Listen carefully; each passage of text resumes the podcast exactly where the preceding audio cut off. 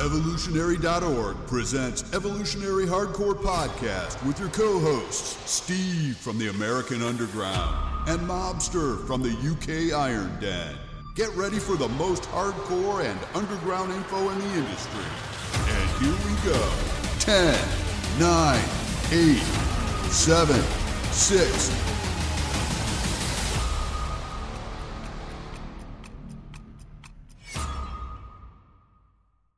Evolutionary.org hardcore podcast coming your way. Episode 159. Melvin Anthony, Steve Smee here, and the Mobster. How you doing, buddy? Good. Nice weather over here, kicking ass, taking names, and ready to roll on this podcast. So this one, guys, we're doing Melvin Anthony. He's a very interesting guy, former IFBB pro bodybuilder from Cali. He had a tough childhood. He found success in bodybuilding, has some ups and downs. We're going to talk about all this stuff. We're going to go over his, his life, his highs, his lows, speculation on what steroids he used.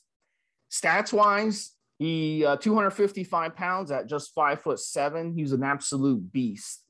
Uh, 57 inch chest, 30 inch waist. Uh, one of the most incredible physiques that you'll see um, in his peak. So early life, very interesting. Mobster and I were kind of going over some of the the different things he went through as a kid on the pre-show and some of his mentors that he dealt with. But he was born in 1973 up in Sacramento. Uh, that's not the part of it's not the glitzy part of California. Sacramento is more inland. It's more of a boring town. It's got it's not at the beach. It's not where bodybuilding was born from Southern California. So really, there's not much to do there, and a lot of people they kind of succumb to the lifestyle of drugs, gangs, and find it really hard to survive. A lot of his friends growing up either ended up dead or in prison. So when you're around all that, it makes you very crime hardened. And he looked up to some of these older guys, you know, who who were tough and to get tough, especially when you're a shorter guy, he started to train body weight exercises. He built up a nice physique by the time he was 15 years old. You can always tell someone has really good genetics for weight training. They'll start weight training, they'll start do body build, body weight exercises at a young age, and then they'll really blow up. Like within months, they'll start getting muscle definition and it's really encouraging when that happens. When it doesn't happen, that's when you see people quit because they're like, ah, I'm wasting my time. But this is a guy who had tremendous genetics. One of the um, he met ended up meeting, uh, and Mobster brought it up to me on the pre-show. One of his mentors around that time was John Brown, who also mentored other bodybuilders. Um, and Mobster, you can kind of get into that a little bit. And let me just finish this up by saying he was in high school he was ahead of his peers and was able to excel at football. He turned that into a scholarship to play football in college. So that's really cool. And that gives you a shot at a education when you're able to use your talents to excel and uh, use that as a scholarship to get through college. He had a football injury, unfortunately, cut his career short. He went to weight training full time and he set his sights on competing. So, uh, 1993, he got third place at Musclemania, and he placed at various small competitions be, before taking a break for a few years. So, Mom, so you want to touch a little bit on about his childhood and John Brown? Tell tell the listeners who John Brown is a little bit. Yeah. John, Brown, I mean, I'll, I'll, I'll start from the beginning. So, as you say already, with the childhood and stuff, he actually mentions in, in another interview that some of his buddies have gone to prison for life. So, there's the lifestyle that you're talking about right there uh, where where that journey and a place that you can go to is so bad that guys are dead, as you said, and and and have, uh, uh and, and are not going to see the outside no matter what. So that's how crazy that stuff has gone. John Brown changing it is is it's one of those people that other guys in bodybuilding should know about because he's one of those people. I think Jay Cutler probably is the closest that we have to this now with the CEO of bodybuilding. And John Brown was one of those guys that took you under his wing.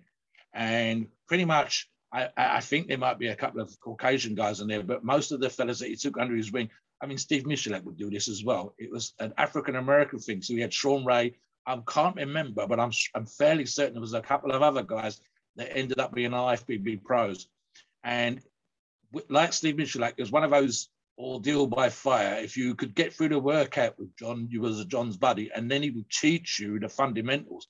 But especially what John, John Brown was known about, uh, even outside of that, was being an absolutely amazing poster. When the whole Michael Jackson moonwalking stuff was things that we're doing, when you see these guys, I think there's an element even with Melvin of having some kind of dance, street dance background. Again, Kai Greene-ish. And I think he mentions that in, in, in, a video that we refer to, the RX Muscle video. So that with John telling you about stage presence and, and you know this from any bodybuilding competitions you've ever watched, Steve. And I think this is where John was amazing. And if he was able to pass that on to these other fillers, then that made them amazing. And of course, Melvin's a very good argument for that in terms of his posing ability. He was considered at the time that he was doing his best on stage, one of the best posers. The, the Vince Brown, I think Vince Taylor, sorry, would be one of those guys. So what you're looking at is someone that gets your attention, someone that gets the audience going. I know professional bodybuilders, and I can think of one off the top of my head who should remain nameless, where they make up the routine as they go on stage. They kind of know what they're going to do. They kind of know they've got the music and they kind of know how long it needs to be. But they're not practicing their posing. I can think of Flex Wheeler when we've done in a previous podcast where he hated posing. He wasn't holding the poses for long enough. You can find that video online. He was supposed to do a 10 count. He was getting to eight. You've got to, Dorian Yates says he could do the the the, the uh, standing relaxed pose for an hour, and he wanted to give the impression that he could do this shit in his words all day, right? So you have that. These guys are next level. You've got from blokes uh, making it up, blokes that can do the basic six and the stand and relax, a lat spread, a double bicep, whatever, to a reasonable level, and then you'll get someone that comes out and grabs you, the whole of the audience, by the balls with the right tune with the right moves, and it's an event. It suddenly becomes something more than just a bloke showing his chest, his arms, his legs, whatever. Here's my best quad shot. Here's my best tricep shot. No, no, no, no, no. It's that, and then something else on top. It's what the if you've ever been to a competition, you've ever watched this. It's a foot stomper. The crowd go crazy. They don't want you to go off stage. And Melvin had that, and John Brown was the man that taught him that. And it's one of those kind of stage presence, how you walk out onto the stage, how you get the audience's attention, how you act Arnold-esque, like you are already the winner. These kind of elements is what John Brown was putting across. And of course, he was showing you that if you wanted to be a pro, you had to train like a pro. You didn't just go to the gym and do what I do or do what you do, Steve, or whatever when it comes to training.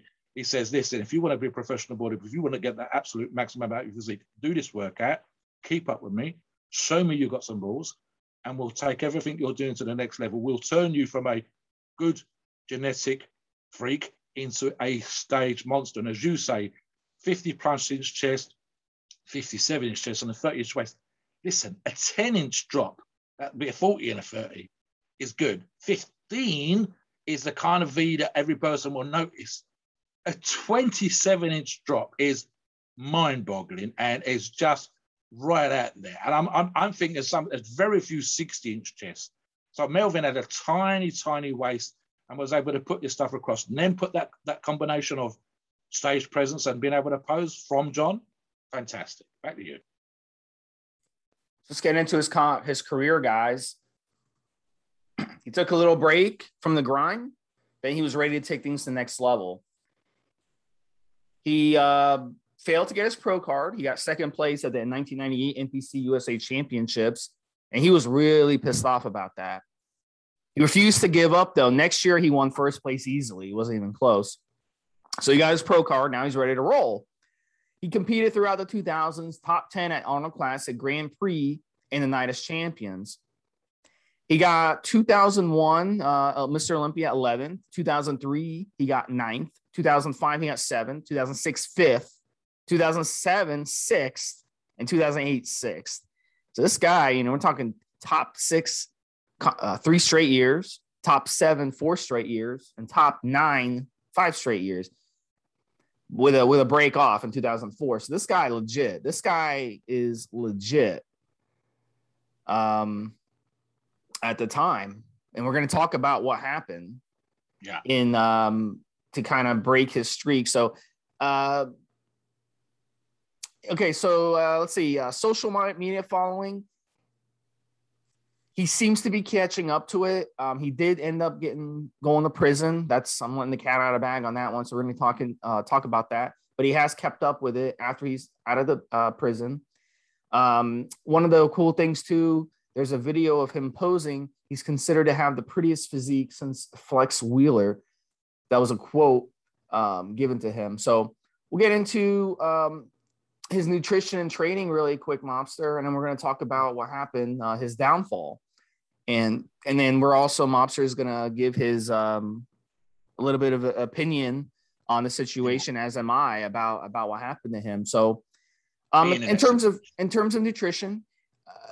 Anthony said initially he believed in just fats and proteins and avoided carbs entirely but he changed his mind as he gained more experience and says he should have always eaten carbs too. So, in in my view on this, guys, you know, carbs aren't your enemy. Bad carbs are your enemy. There's a difference between a sweet potato and brown rice, okay, and white rice cooked in vegetable oil and cake and ice cream, okay, because those are carbs. So there's a difference. And there's a difference between raw oats cooked in water and raw oats that sugar. are yeah sugar. that you add tons of sugar to and you add uh, cream to and you add all this other crap that they add in these uh, uh, fake oats you know that you buy from the grocery store that come in cardboard boxes so you have to differentiate between the bad carbs and good carbs do not treat carbs as your enemy. You have to treat carbs, legit carbs, those are fuel for your body, especially as an athlete. And you should learn to not be scared of carbs. So, Mobster, give us your opinion. Just yeah, jump in on the nutrition side of things here. I think one of the, the, the, elements that was around at the time that he was competing, and probably where he's getting his dietary advice to begin with, and perhaps even ignoring again that mentor of his, John Brown, is some of the guys were mucking around with stuff like tuna uh, uh, and and and skin dish chicken or whatever else. But they were, as you said, it got to the point where people got confused about the whole carb thing and completely took that out of the diet.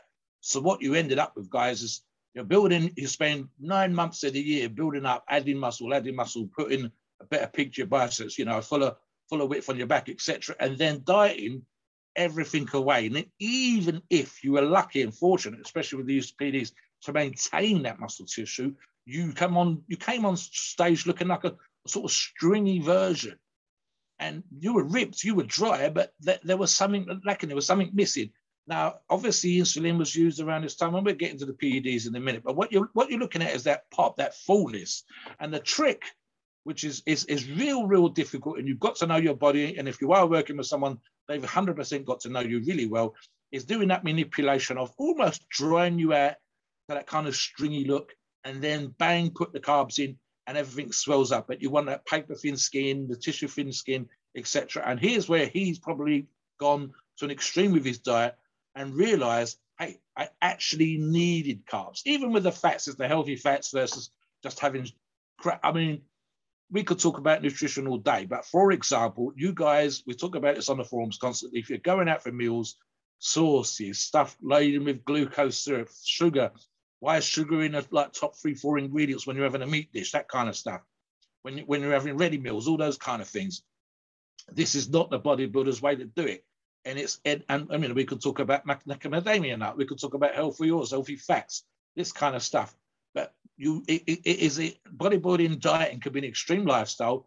And there's a million bodybuilders out there have made this mistake and then realize what they should have done. It water manipulation, taking uh, when you're only sipping water. Yeah, that kind of silly stuff.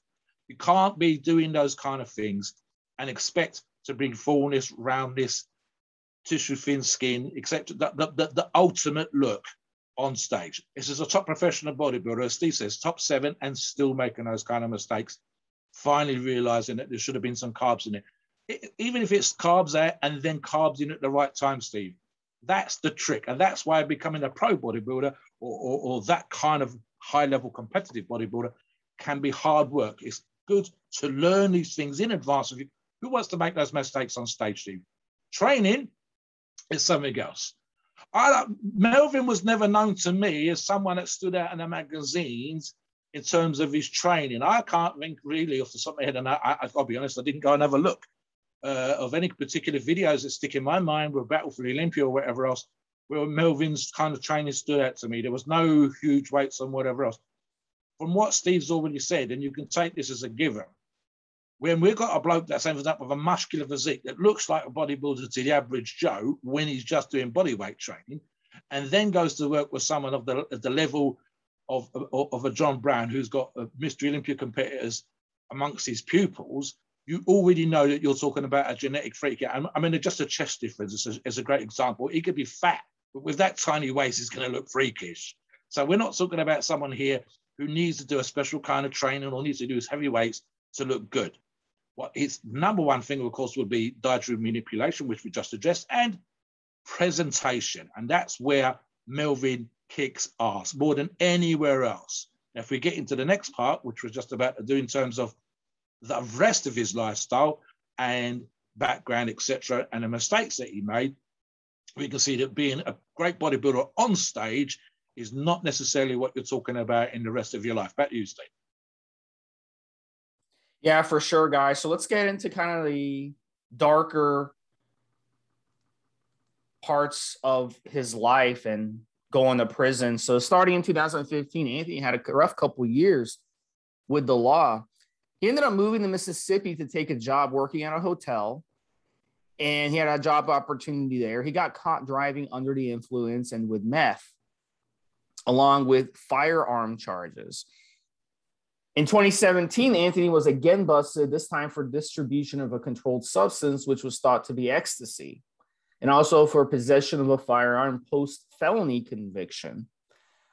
Since he had a criminal history and Mississippi isn't a very forgiving state when it comes to drugs, this time he got nailed for 10 years. Now, um, I followed up on this. He got released in 2020. He served around three years of that sentence. And he says that his sentence was marijuana and pill related, and he has paid his debts to society. So since then, he got extremely upset with friends who talked badly behind his back and spread false rumors about his situation. He went on Dave Palumbo's show. He called out his haters and said the reason he got hammered so badly in courts was he refused to snitch. So Dave appeared his bet to not to step on eggshells in the interview. It seemed like Dave was like really scared to say the wrong thing. I know why. so Mobster kind of yeah. All right, tell us, Mobster, your theory on this. I mean, uh, this is one of those life lessons that we address in these podcasts, guys. This, this stuff's real, real, real simple, right? Melvin alludes to the fact there was other bodybuilders that have been done for. I mean, come on, history of bodybuilding 101, right? And we talked about this in podcast. I know my shit from like Sandow onwards. Had more of the stuff, especially what I've been reading recently, talks about the nasty, dirty stuff. Listen, it's human beings doing stupid shit. It's not specific to bodybuilding. What Mel- Melvin being a bodybuilder had nothing to do with his crimes, right? And and and if you're just a, a our listeners, let's say we have hundred thousand listeners, right?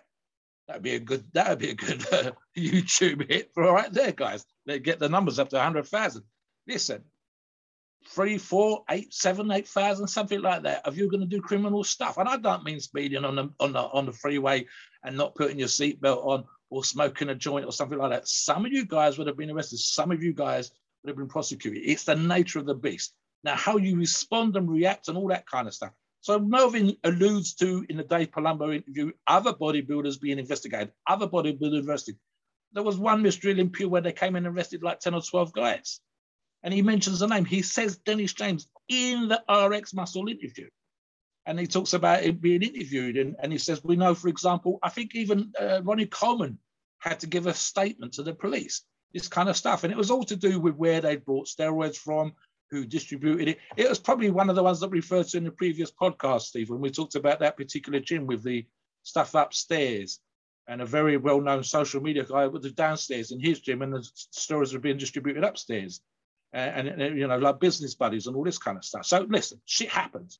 What he kind of got angry about was, and this is something as a life lesson, if you guys get arrested, and it may be you're completely innocent, some of your friends, or as he's put it, some of your so-called friends will go, what the hell? Mobster got arrested. What the hell? Steve got arrested. Maybe he's guilty. I've always known he's a bit dodgy.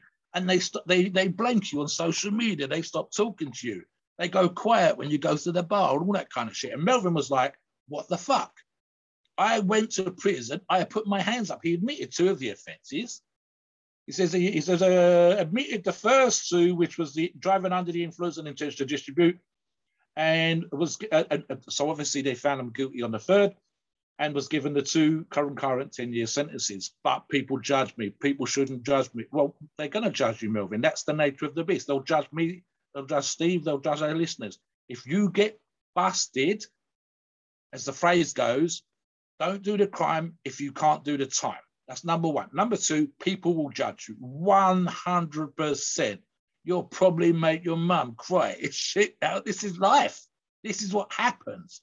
And if you come from the background that Melvin was in, it's almost kind of like, how, how did he not get into trouble? And one could even argue, Steve, that he, as he says, but if he's a dead, they're either overdosed or been murdered or they shot other people and some of his buddies are never going to see daylight. They're never going to see freedom. So that's the life he could have led. As it was, he didn't actually go that bad or that crazy.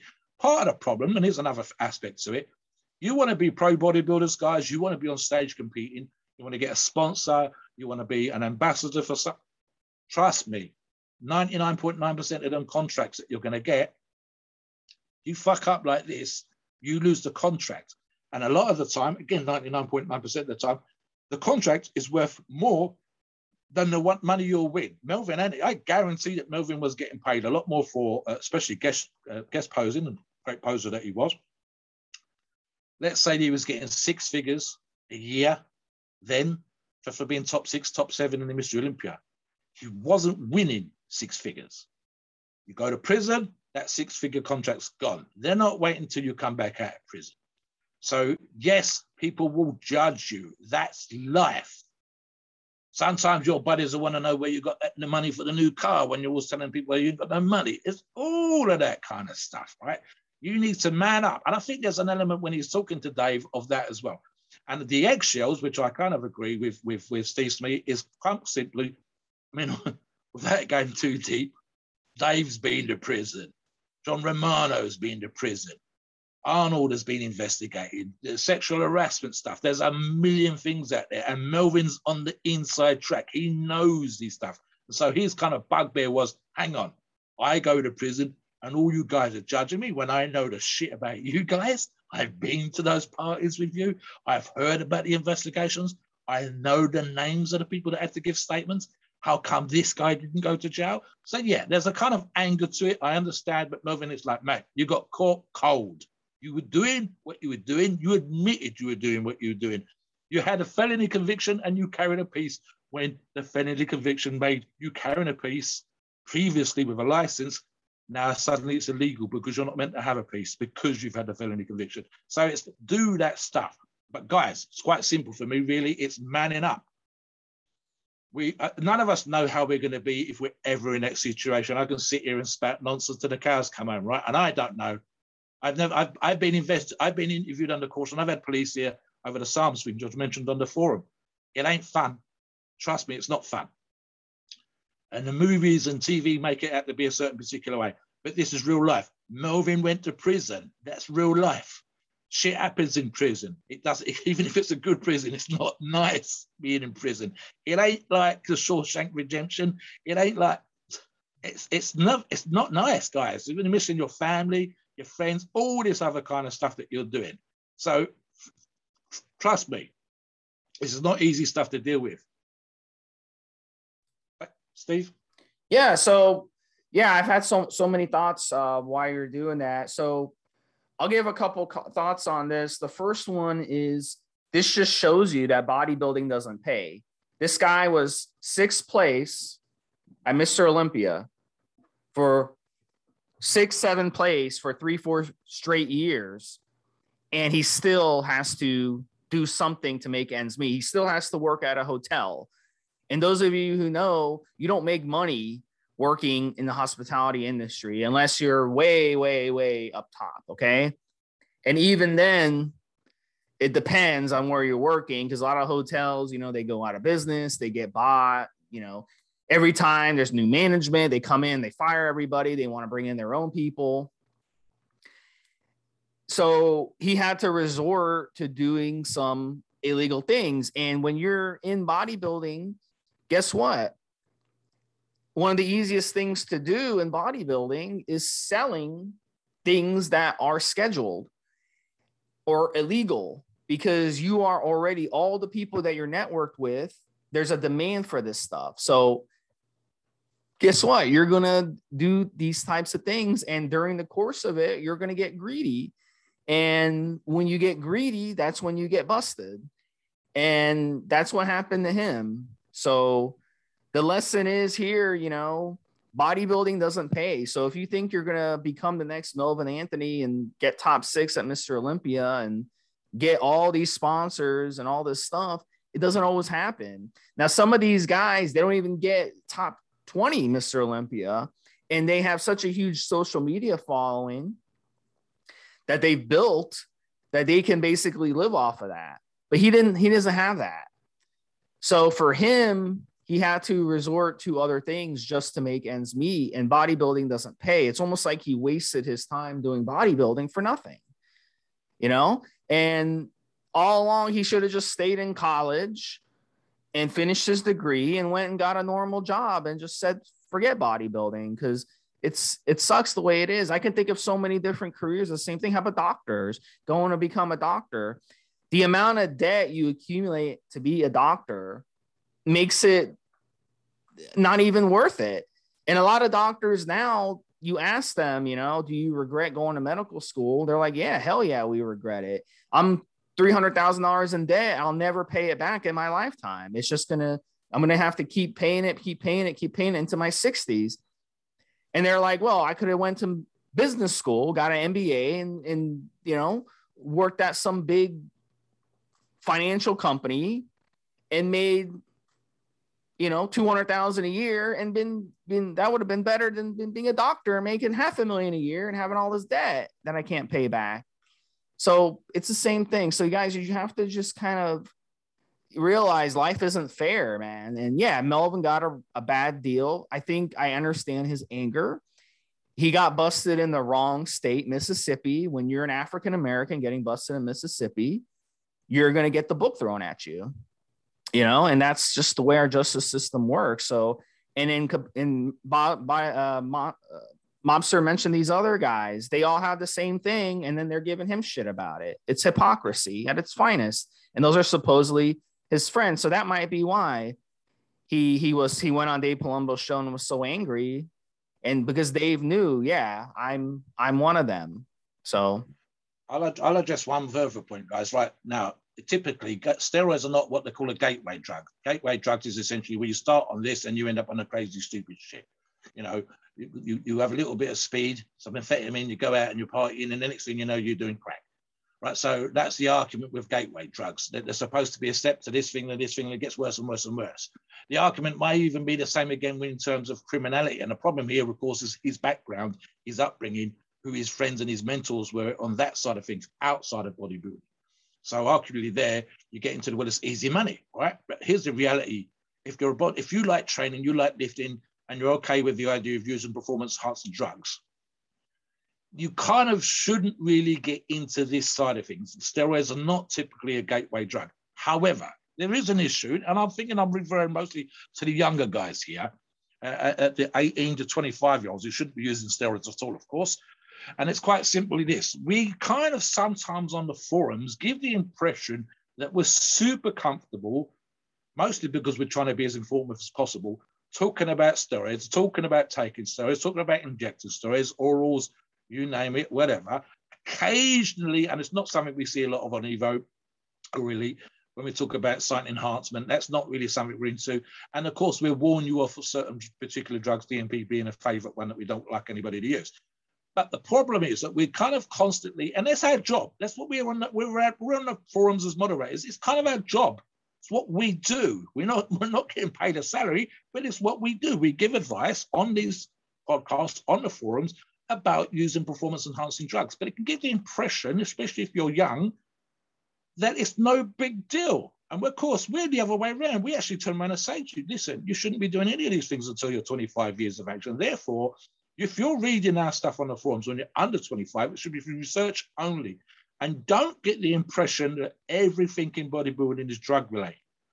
Don't allow that to cloud your thinking from performance enhancing drugs into everything else.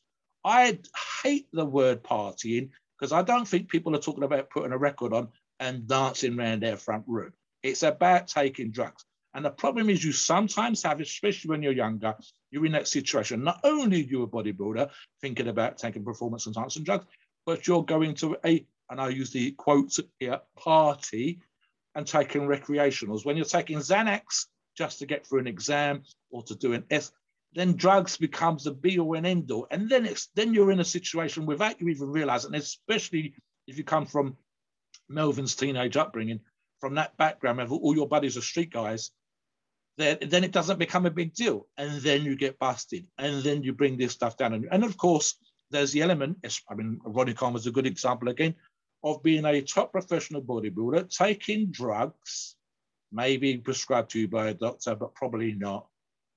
And it's okay. And everybody that you're competing with is in the same boat.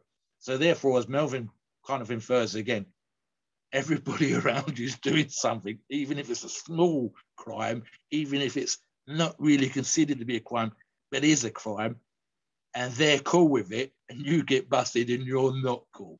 So there's a certain double standard there. Let's get into his PED use and what he would have used to become a bodybuilder of the 90s and 2000s, Steve, and how he would have had that amazing shape.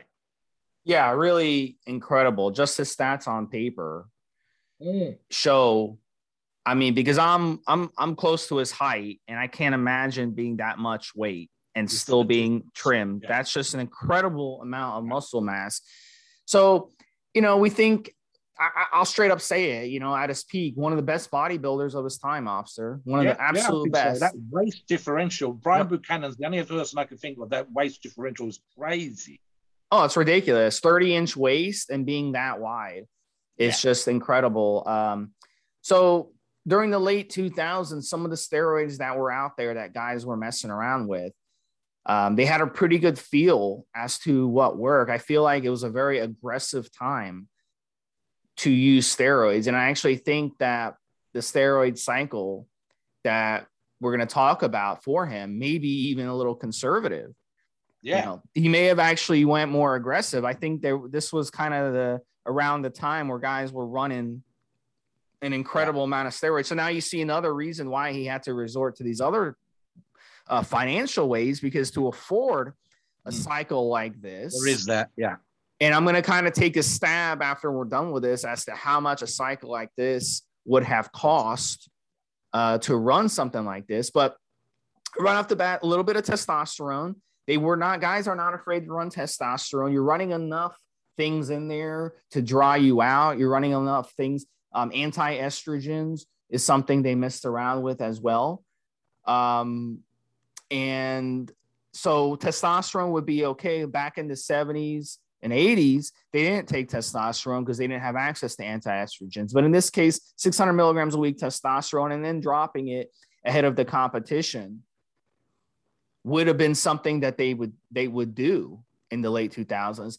Another one they, they were using around this time, Mobster Trenbolone, and this is the kind of game changer for you to be that height and that size and be that lean. Trenbolone is the king of all steroids. And 1500 milligrams a week is an insane dosage, an absolute insane dosage. On 300 milligrams a week of Trenbolone, I'm dying on the stuff. I'm dying. The side effects are brutal, especially four or five weeks in. And by week seven, I'm like, oh, I can't take this. I can't stand this stuff anymore. I need to get off of it. You just feel like a pressure cooker in your body at all times, and it sucks. Okay. So he's running 1500 milligrams a week and running all this other stuff. oh man, it's an absolute brutal, but we got you got to do it. If you're going to keep up with your peers, you're number six at Mr. Olympia at this time, with as competitive as it was in the late 2000s, you're running Trenbolone. The other one that they're going to be running Masteron, 1200 milligrams a week, over a gram. Masteron is a hardener. It's going to harden your muscles up. So it's kind of it's kind of mandatory to run Masteron because Masteron doesn't come with brutal side effects and you can run a lot of it and it does a really great job. And then the fourth one that I want to talk about, I'll bring Mobster in, is going to be Anavar, 150 milligrams a day. Anavar is another more mild steroid, but at that dosage, it's going to brutalize your liver. We had someone post their liver results. They ran Anavar, I think, for what was it, eight or 10 weeks, Mobster, and they posted their blood work and their blood 100 off the top of my head 100 milligrams i think as well yeah, yeah. and their yeah. their blood work showed that their um, liver was about i think two or three times higher than the max range on their blood work so anavar alone messes with your liver much less running it with all this other stuff so you can imagine what kind of pressure the organs are under when you're on a cycle like this so 150 milligrams of Anavar, guys, not unheard of. You got to do what you got to do. And Anavar is something that they would have taken here as a add-on. So, Mobster, uh, you want to kind of go over the other stuff and what else do you think he would have been running? I'll have a quick thought about the tren just for a second here. And the high, high levels, perfect. As I said, it's almost, almost a moderate cycle, as you said, for professional use. I'm just thinking of the element with tren and we see this occasionally. I think you really have to be predisposed, predisposed for this with what we call PED influenced decision making. And I think specifically here, Tren is one of those drugs that for some people, if you're predisposed and you're kind of like, oh, the tren made me do it, maybe some of the decision making can come in and be questionable. We see occasionally, and it's a little bit tongue in cheek, guys, where we see posts on the forums, and not just on our forums, but other forums, well, I was on the tren and I was shagging everything. I was on the tren and I got a concert with and I was always looking at different women, old women, young women, you name it. Right. And and and tren is one of those drugs that can maybe do that to you. Now on the Masteron, and the next drug that we're thinking about here of around 125 milligrams a day, which is still quite high for Winstrol. These two drugs together are kind of like polishing drugs. If and and and again, we're talking about a competition cycle here. What he might have run the rest of the year, I couldn't say. And I, would hate to think that he was on 1500 milligrams a year all day, uh, every day, every, a week, sorry, uh, year round. I, I, I, can't see that. I think it would have just made him such an awful person just for himself to be around, never mind anybody else. So yeah, this is a competition cycle. So with, the Masteron is a polishing drug.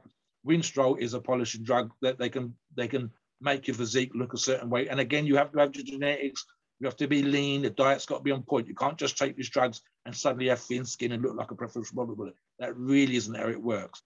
From around that time, and the supposition here is, for example, we know that HGH, the numbers were starting to creep up. Now, in some of the cycles we've addressed in other podcasts, we've talked about 40 plus IUs a day. But we were only seeing that really around the 2010s to 2020s when those numbers starting to creep up. And if anybody was doing that before, they weren't making a big noise about it. So here, it's a relatively high. And again, I think we're talking about competition here, especially in the last few weeks. Certain drugs wouldn't not still be in a cycle in the last few weeks, like Steve said, with the testosterone. So 25 IUs a day of HGH, thinning the skin, getting the body fat down, keeping him conditioned, keeping him healthy in terms of his connective tissue, uh, gut repair, etc., etc. And the last one, and again, these numbers started to creep up, probably towards the end of his time on stage, which will lead insulin. I've actually added here, Steve, diuretics. On the insulin, it's almost a reasonable amount. And this is why we said it's kind of almost a moderate for a professional bodybuilder cycle. 12 IUs a day. We, we have seen bigger numbers. It also ties in with the earlier comment about him realizing that carbs weren't that bad. And of course, carbs and insulin's like the golden key in terms of whatever else. I did include stevia diuretics, not something that's mentioned in the cycle, but almost certainly would have been included for something a professional bodybuilder would have been using around that time. Yeah, I'm, again, I'm, gonna. Yeah, I'm gonna add diuretics definitely to it as well. Yep. Yeah, yeah. I think what the else? article. Yeah, because the, the, the, I can't really remember. And again, I'd have to go back and double check on my research, but I can't really remember him being properly out of shape. He was not necessarily the best bodybuilder because he didn't win. He wasn't top one, top two, top three. But his presentation of what he did have was so on point even a little bit sloppy in terms of Melvin, and he was never that kind of person. With that drop on the chest, the waist, is always going to look good on stage. Being able to present it is what got him those extra points and kept him in the top ten. So, but so we're not talking. Um, funny enough, again, I, I, if we'd have seen him on a thousand milligrams of testosterone, if he'd have held the testosterone in too long, you'd have seen a sloppy looking moving on stage, you never really saw an out of shape. You never really saw someone whose belly was sagging. You never really saw someone who let their belly hang out and didn't control their waist and whatever else. You never saw that with Melvin. You didn't see someone that was holding water in this place or that place.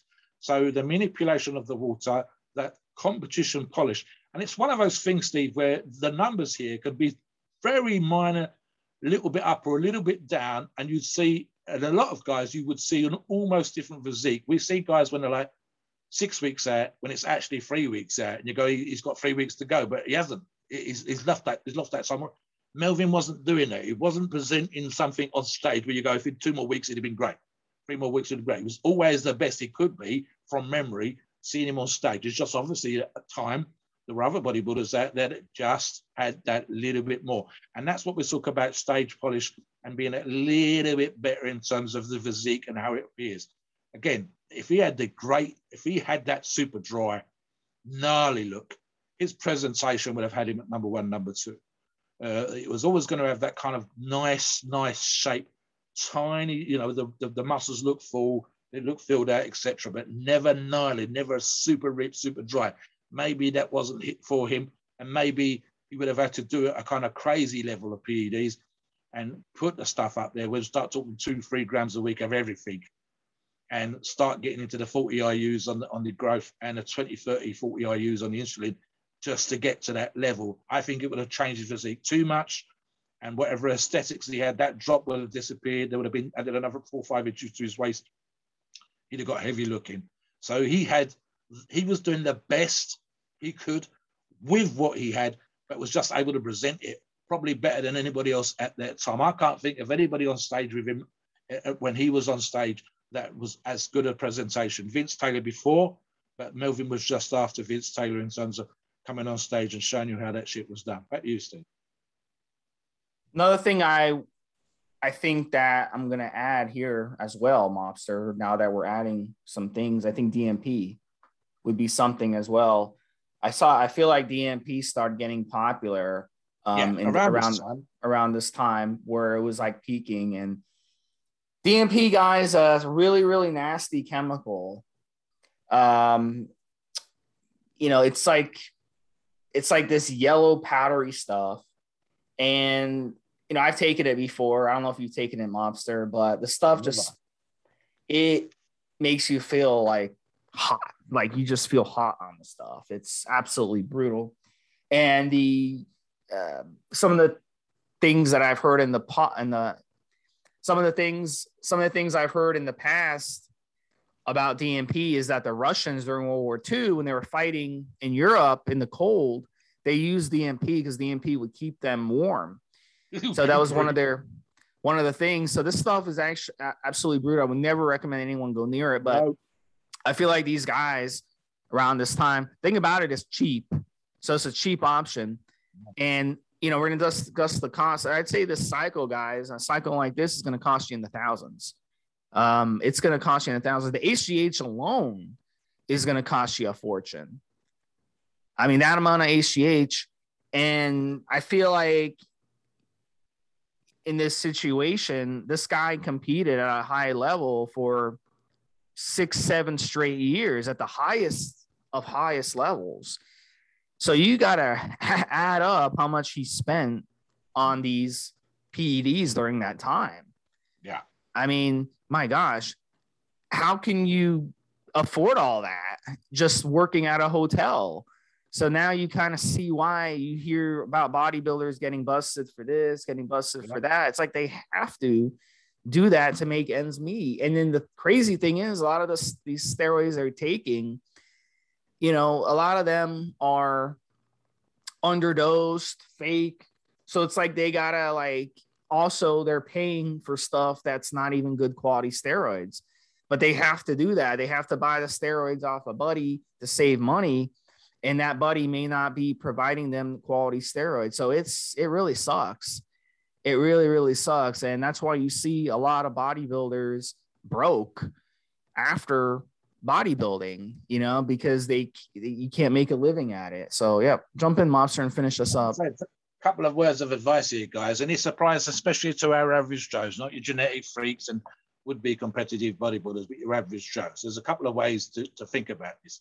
One is, and this is why people get busted, of course, I will pay for my steroids or any other drugs for that matter, if that's your thing. Not that something we're very keen on, of course, here on the podcast.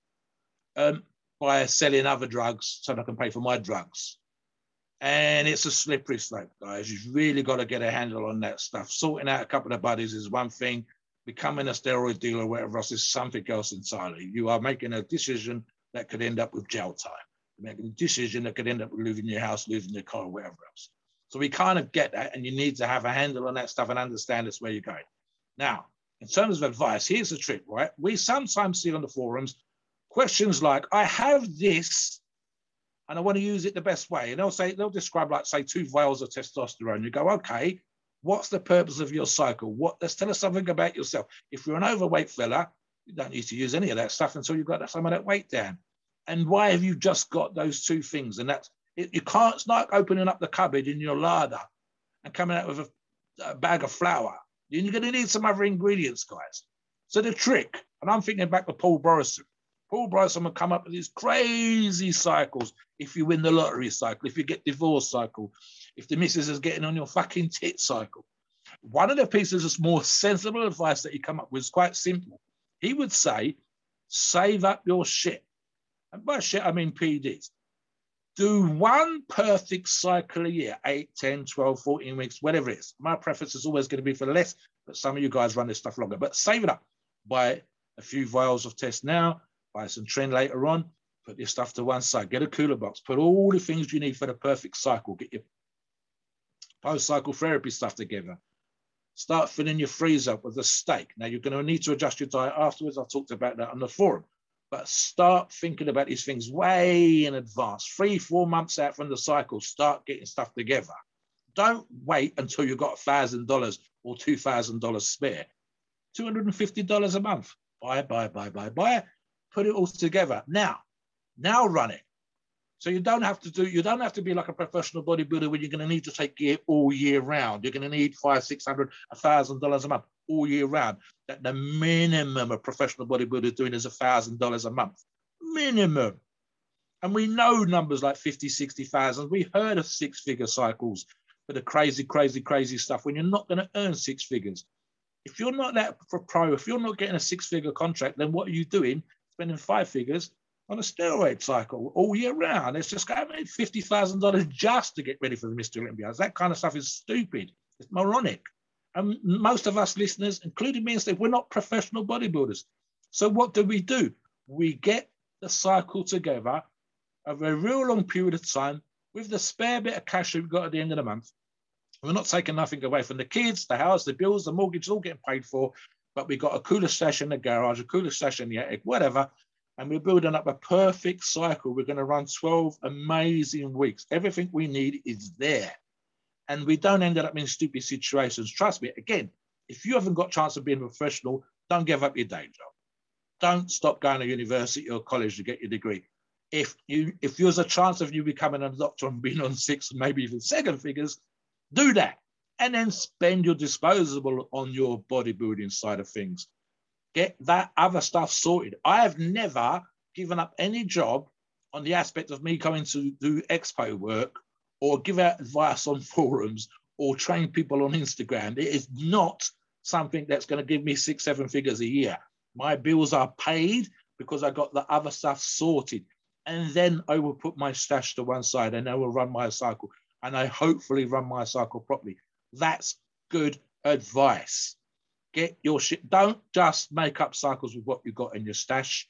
make your stash, your cycle. Get you what you need. Go to the sponsors on the forums and buy exactly what you need. Wait till deals come. Get three for two on the deals. Our sponsors are doing deals all the time. And get everything together. And don't just buy something because it's a deal of the month. Buy it because you want that in your next cycle. That might mean the only thing I would probably leave to the last minute, Steve, just because I'd want that stuff as short dated as possible, would be the peptides, the insulin, the growth, etc. And they're expensive, as Steve said already. We get guys coming on the forum talking about running growth, and we've seen people ask about growth for four weeks. No, no, no, no, no. You need to run that stuff for three months. You need to run that stuff for 12 weeks. So that is definitely something I would put the money to one side for. Then buy three months worth and stick it in the fridge and run it properly and do the three months worth. That would be the one thing. Everything else with the two year shelf life or more for uh, most of the oils and the alcoholic based, uh, alcohol based, should I say, uh, steroids, you, you, you, could be buying that at Christmas and then using it next September, October. So that's fine. Do that properly. Get everything together. Make sure it's not going to fuck up a holiday. Make sure you're not stinting the kids on Christmas presents. Make sure you're paying all your bills. And then bang, now's the time to run that perfect cycle. And if you're going to do that, guys, one more tip, one more. I don't want to see none of these posts, but we're always going to see them on the forums about getting into shape for a holiday that's coming in four weeks' time. Now, plan this cycle now for next summer. And then when summer's coming, start the cycle in the spring. So you are beach ready when summer comes, not nearly beach ready and just thinking about the cycle. Plan ahead, guys. That's the 100% piece of advice you're going to get. Plan ahead, buy ahead, get it ready, and then when it comes, run it perfectly. Get do a consult with Steve, talk to me, ask on the forums, and get this stuff perfectly ready way ahead of time. Ask all these questions now on the forums, listen to this podcast, come on the forums, ask these questions, and get everything ready in advance. So when the time comes, you are 100% on point. Your PEDs are on point, there's steaks in the freezer, there's cans of tuna are sorted, all these kind of things, and then bang, go into that and do it perfectly. And then, of course, hit the perfect PCT right afterwards and keep all that muscle tissue by listening to me on my bloody tips, Fred. Back to you, Steve. Yeah, and it makes you wonder about pro athletes, you know, uh, about. I don't le- think sometimes they think like this because yeah. you've got those kind of genetics. I don't think they can. Money as well. If you're going to spend 50, 60,000 on a Mr. Olympia, do you have 50, 60,000 handy? Do you had you had you pulled 50, 60,000 out of that pro contract? No. Now you're in a position where they are, where they've got to find two thousand dollars or three thousand dollars for some growth. And, and, again, if you've got those kind of, you have to win because Mr. Yeah. Olympia, you know, this, this to get the sponsorships, to get that check from winning the competition, you have to you have to really win it. it. Like third place, fourth place, fifth place, sixth place nobody gives a shit if you're sixth no. place at Mr. Olympia. They want they give a shit if you're first place. So, you know, a lot of it too is, hey, bro, like, you know, give me some free HGH. I'm gonna win this competition. I'm gonna pay you back afterwards. And then yep. he doesn't yep. win it, and then he gets in bigger and bigger in debt. You yep. know, and that's the way it's the way we're in a lot of these industries. That's where it works in, in Vegas and with people who who gamble or play poker. They borrow money. Hey man, I want to get in this this poker tournament can you spot me a thousand bucks? I'll give you, I'll give you, you know, half of what I make. And then he get he goes in the tournament and he gets knocked out. He makes nothing. And then yeah. now he's he owes that guy a thousand dollars. So that guy is gonna chase him to the next tournament and wait for him to win. And then as soon as he wins, he's gonna be right there, be like, hey, remember my thousand bucks you owe me? So in the mm-hmm. end, you can't win. You can't win. You, you know? Especially if you come from Melvin's previous background, that element, those potential situations are going to be much, much higher. I mean, it's it's, 100%. I, I can think of maybe a handful of bodybuilders that are going to get six figure contracts and it's year round. Victor Martinez is only just now, I think after 10 years plus with his sponsor, moved on from that sponsor. And that includes, I believe, we've just got time that he had to go to prison because of the issues with his visa. Right. Very, very, very rare to see guys doing that length of time, six figures, five figure, six figure contracts. So I can understand how that works for some guys. And again, you really, I, I would, I would, I, I understand almost the element of a younger person with some good genetics being in a position where they think they're going to win a competition, they're going to do real well, and they persuade their buddies, as you just said, Steve, to come on side. I, I, my preference would be the other way around. Go out and earn a salary, get your qualifications, get your five, six figure salary sorted. Don't go crazy on the mortgage. Don't go to Bermuda every frigging year. Don't buy the latest car every year. And now you've got maybe, I don't know, two, three thousand dollars you can set aside for a cycle. Kids are gonna get their PlayStations, their Xboxes. The wife gets the great kitchen she's always wanted, and you still got some money left over for a steroid cycle. Now, if you're not going to be a professional bodybuilder, what are you running is risk for? But yes, that drive, that obsession, and sometimes the situations you find yourself in, that's why we're talking about. And of course, it, it, bodybuilding reflects society. I don't know necessarily what Melvin was taking versus what he got caught with. So just because he got caught with some ecstasy pills doesn't mean he was getting high. But let's roll those dice. Let's say that there's going to be bodybuilders out there that use recreationals. Trust me, guys, you're not making good decisions when you're high. no one makes good decisions when they're high.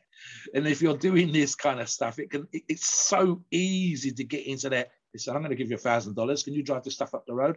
Thousand dollars. That's just that's a month cycle for me. Ah, yeah, sure. It's only going to be a couple of hours work, and the next thing you know, the feds are pulling you over, and you're getting cuffed, and you can't say nothing, and you're going to prison for a thousand fucking bucks for your for your share. It's got to be serious, serious, it's like we see these stupid situations, Steve, and this is away from the whole drug situation and whatever else. When people getting arrested because they rob some post office or, or, or, whatever the hell you got in the states for two thousand dollars, they go they go to some Kmart and they get done for two thousand dollars. I ain't going to jail for two thousand dollars. I'm not that high. I'm not doing addictive drugs that get me two thousand dollars. If I were going to go to jail, I would go to jail for twenty million dollars. I want to go to jail for hundred million dollars. I do not want to go to jail for, for a fraction of my year's earnings. That's just stupid. So this is a sort of situation, guys, and people do silly little things, and you don't need to. And it's I can understand, like I said earlier on, when we're talking about drugs, hardcore, hardcore, we talk about drugs every freaking week. Every podcast is about drugs. But we're not sitting here injecting stuff while we talk to you. I've not got people banging on my door asking for pills. Uh, that's a slippery slope, guys. Just because there's an, an element of bodybuilding, especially now, where it's much easier to find out this kind of information we can find out people's prison records online. We can find out if they've been arrested, if they've been charged, if there's cases against them online. And it's very easy to get the impression that's what this shit is like all the time. And so therefore you start doing stuff like dealing and, and transportation and that. And, and it sounds like this, well, everybody's doing it, so why shouldn't I do it? That ain't the case. Most of you guys go do your college, go do your university, get up the ladder at work get better position at work. Work to the point where you've got the disposable income, or as I said, even if you're just on a normal salary, set this money to one side and go off and buy it. Or, like I said already, set a little bit of money aside every month and buy a little bit every month and do that one perfect cycle, maybe two a year, and go down the stuff. Hardcore, it might not be, sensible it is. So let's keep, we want to keep you out of prison. We want to keep our listeners listening. I don't know if you can listen to us in jail. That is, Steve. Yeah, and you know, we're not saying like I feel bad because we're not saying don't go in bodybuilding. You could pursue bodybuilding, guys, for sure. Pursue it if you've got the genetics and the drive for it, but you have to also focus on your education. The nice thing about bodybuilding is you can weight train an hour a day and get great yeah. results. You don't have to just spend your life, you know, in the gym, spend eight right. hours a day in the gym. No, so you could still pursue your education, pursue a career, and then bodybuild on the side. And if it becomes to the point where, yeah, I can just focus full time on bodybuilding, that's great. But it, but I mean, it's not necessary. So I don't understand. So instead of choosing the wrong path to supplement your income, choose the right path, guys. Put your don't put yourself in a situation like Melvin did, where you have to break the law repeatedly just and to go to jail, reach, just to reach, time. yeah. And, because and you're, not, you're, yeah, yeah, not not not not uh, what not snitch as he said, not grass, not not have to give statements to the police to get your sentence reduced, not being in any of those kind of situations because then you pay too high a price. Listen, I'm the next, I'm the same as what Steve is, and the same as pretty much every foreign person I can think of in terms of we all have that same dream. We all want to be the world's greatest lifter, the world's best strongman. We all want to get paid for what we do. Of course we do. We're not doing this podcast. It's, it's, this is the thing. There has to be an element. But equally, if we have 100,000 listeners, 90,000, 900, 90, 90, 990 something would be like average Joes that want to get in shape, that want to be lean, that want to go to the gym, that want to smash the weights, right? But some of them are going to be working in, in, in, in office jobs, some are going to be working in factories, some are going to be working in the military, in the police, or whatever else. So this body becomes a hobby. But so I don't want to sell you the dream, guys, but have you go to jail. I don't want to sell you the dreams, but have you have to sell drugs to get there. I don't want you getting pulled over by the police for this stupid stuff. I want, if you stay out of jail, you can keep training. If you stay of jail, you can afford to buy these things, but do it right. Don't do crazy shit and go to prison for stuff like this. Melvin paid that price. Gets the ass because he comes out and everybody else is suddenly avoiding him like the plague because they probably think he's got some, some what he's got is contagious. And so he lost some friends. He lost some people that he thought he was trust. He lost people whose backs he would have had had the situation been reversed. And that's probably what upset him more than anything else. People who should have been on side and should have understood his situation because they'd been there, they'd been arrested, they'd been charged, given stuff like that, and they got. And I can understand that, but that's one of those facts of life kind of things, Lester, guys. You you you make a mistake, you will see who your friends are. The ones that still keep in touch, the ones that come to visit you in, in prison, the ones that have your back when you come out of jail, the ones that go out and buy you a beer and get you a meal and help you set your life back together again. Those are your true friends. So that's one of those lessons that he did learn. Uh, uh, fortunately, say he didn't. The, the, video that I'm thinking of, Steve with Dave again, he didn't look like he lost a ton of muscle. Um, so yeah, keep it together, guys. Keep your heads on. Uh, pound the weights. Be patient. I'm always talking about patience in my, my comments on, on online. Add the five to ten pounds of muscle a year. You're going to be a monster three pounds of muscle here, three pounds of muscle there, two cycles here, boom, six pounds, 10 years, 60 pounds, you name it, we've talked about it. Training, keep it on point, keep your diet on point, and plan ahead with this stuff. Get the gear together. If you do this right, Steve, I can see a lot of our, our listeners putting together $2,000 over 12 months and running an amazing cycle, perfect. And, and seriously, the, the advice that we like to give out, that's 10 pounds of new tissue right there and and and we would be the people that would be helping you to get that stuff together to uh, get all the aspects in in in line as they say line all your chicks up line all your whatever in line and have it all together so that you and then keep that muscle. None of this getting 20 pounds on losing 19 pounds. We want you to do this stuff ducks in a row. Get all your ducks in a row. Get it all sorted. That's the stuff that we're on we talk about hardcore because we're talking about professional bodybuilders, professional athletes here, and what they need to do and some of the risks that they're taking is different. You're our listeners. We love you. All right, Mobster, take us into the disclaimer. Great show. Always, guys. Please note, we're not doctors and the opinions are ours and ours alone. It is our view and it's based on our experience and views on the topic that come from many years. Our podcast, as, as always, for informational purposes and entertainment only. The freedom of speech and the First Amendment applies.